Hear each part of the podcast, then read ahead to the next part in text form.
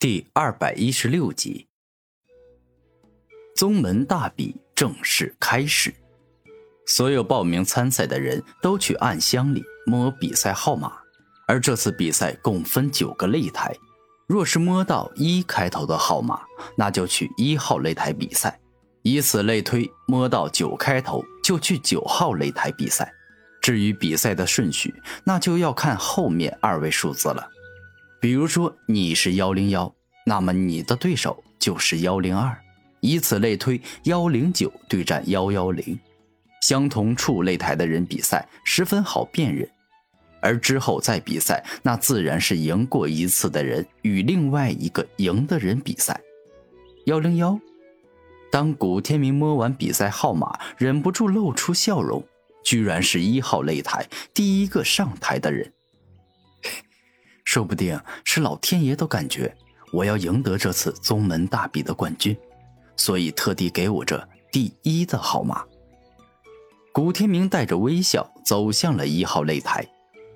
当古天明走上擂台，顿感这不是擂台，而是大广场，因为占地面积太大了，长与宽各自有千米多，非常适合战斗，可以让人很舒服的施展拳脚。哼。没想到我第一个对手是你这么一个小不点儿，真是太小了。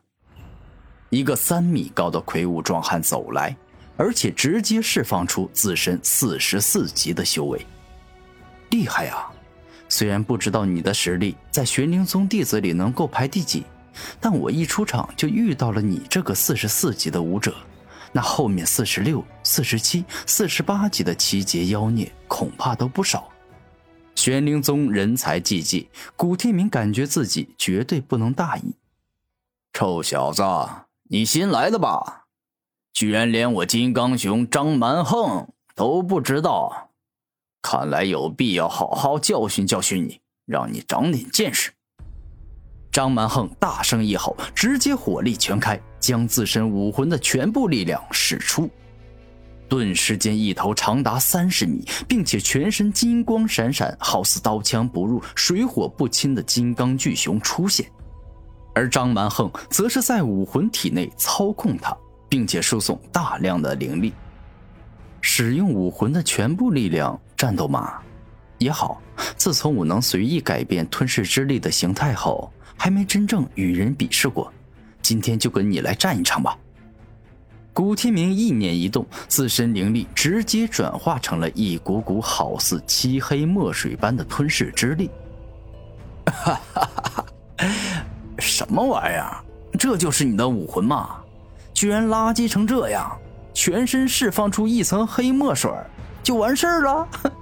张蛮横先是大笑了几声，而后露出凶猛的表情，道：“既然你这么弱小，就让我来灭杀你！”金刚抱熊拳，一瞬间在张蛮横的操控下，那长达三十米的金刚熊直接挥舞出桌子那么大的拳头，凶猛地打向了古天明。吞噬之意，古天明轻声一语，吞噬之力在背后制造出一双吞噬之翼，而后犹如闪电般飞了出去，十分轻松地躲过了对方的大招。臭小子，真本事没有，逃跑的本事倒是有一些。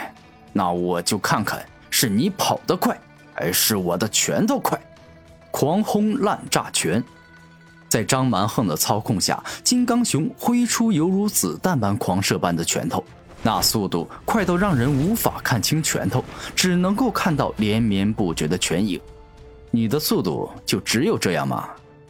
古天明在对方连绵不绝的拳影中来回穿梭，显得游刃有余，十分轻松。臭小子，你你找死！张满横大怒，控制着金刚熊猛然跃上半空。这次我要施展大范围攻击招数，看你还怎么躲！张满横一声怒吼，体内灵力源源不断的冲入金刚熊武魂内。金刚冲击波！身形巨大的金刚熊大嘴一张，顿时间一道凶猛狂暴、蕴含着金刚之力的冲击波径直冲向了古天明。吞噬之盾，古天明右手一动，大量吞噬之力冲出，形成了一面粗厚结实的漆黑大盾，竖立在古天明面前，替他抵挡住所有攻击。什么？居然挡住了？这怎么可能？本大爷张蛮横再怎么说也在这玄灵宗里小有名气，但今日怎么可能斗不过一个新人？张蛮横完全无法接受。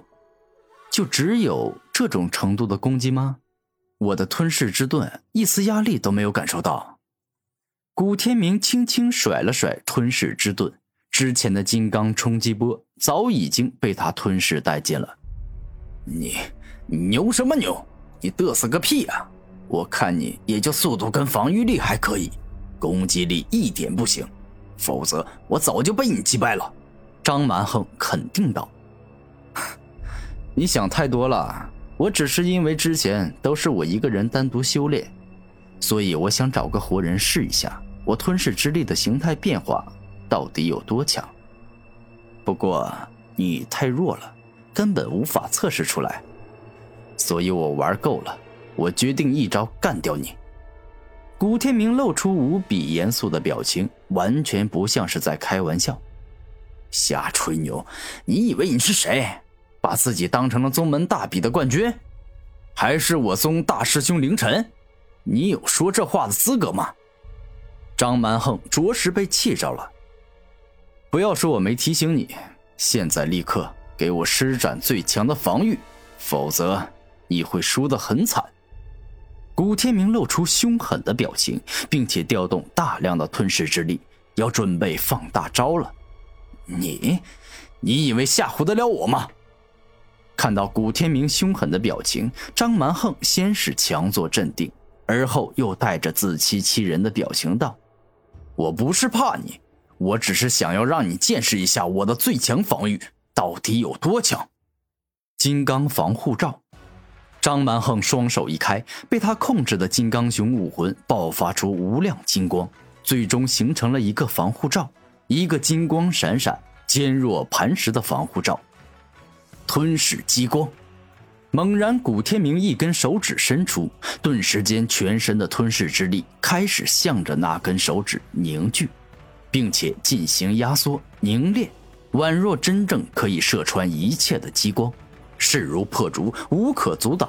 纤细的吞噬激光乃是追求极致杀伤力的攻击，它就像是王健林那以点破面的锋利奥义一样，十分的恐怖。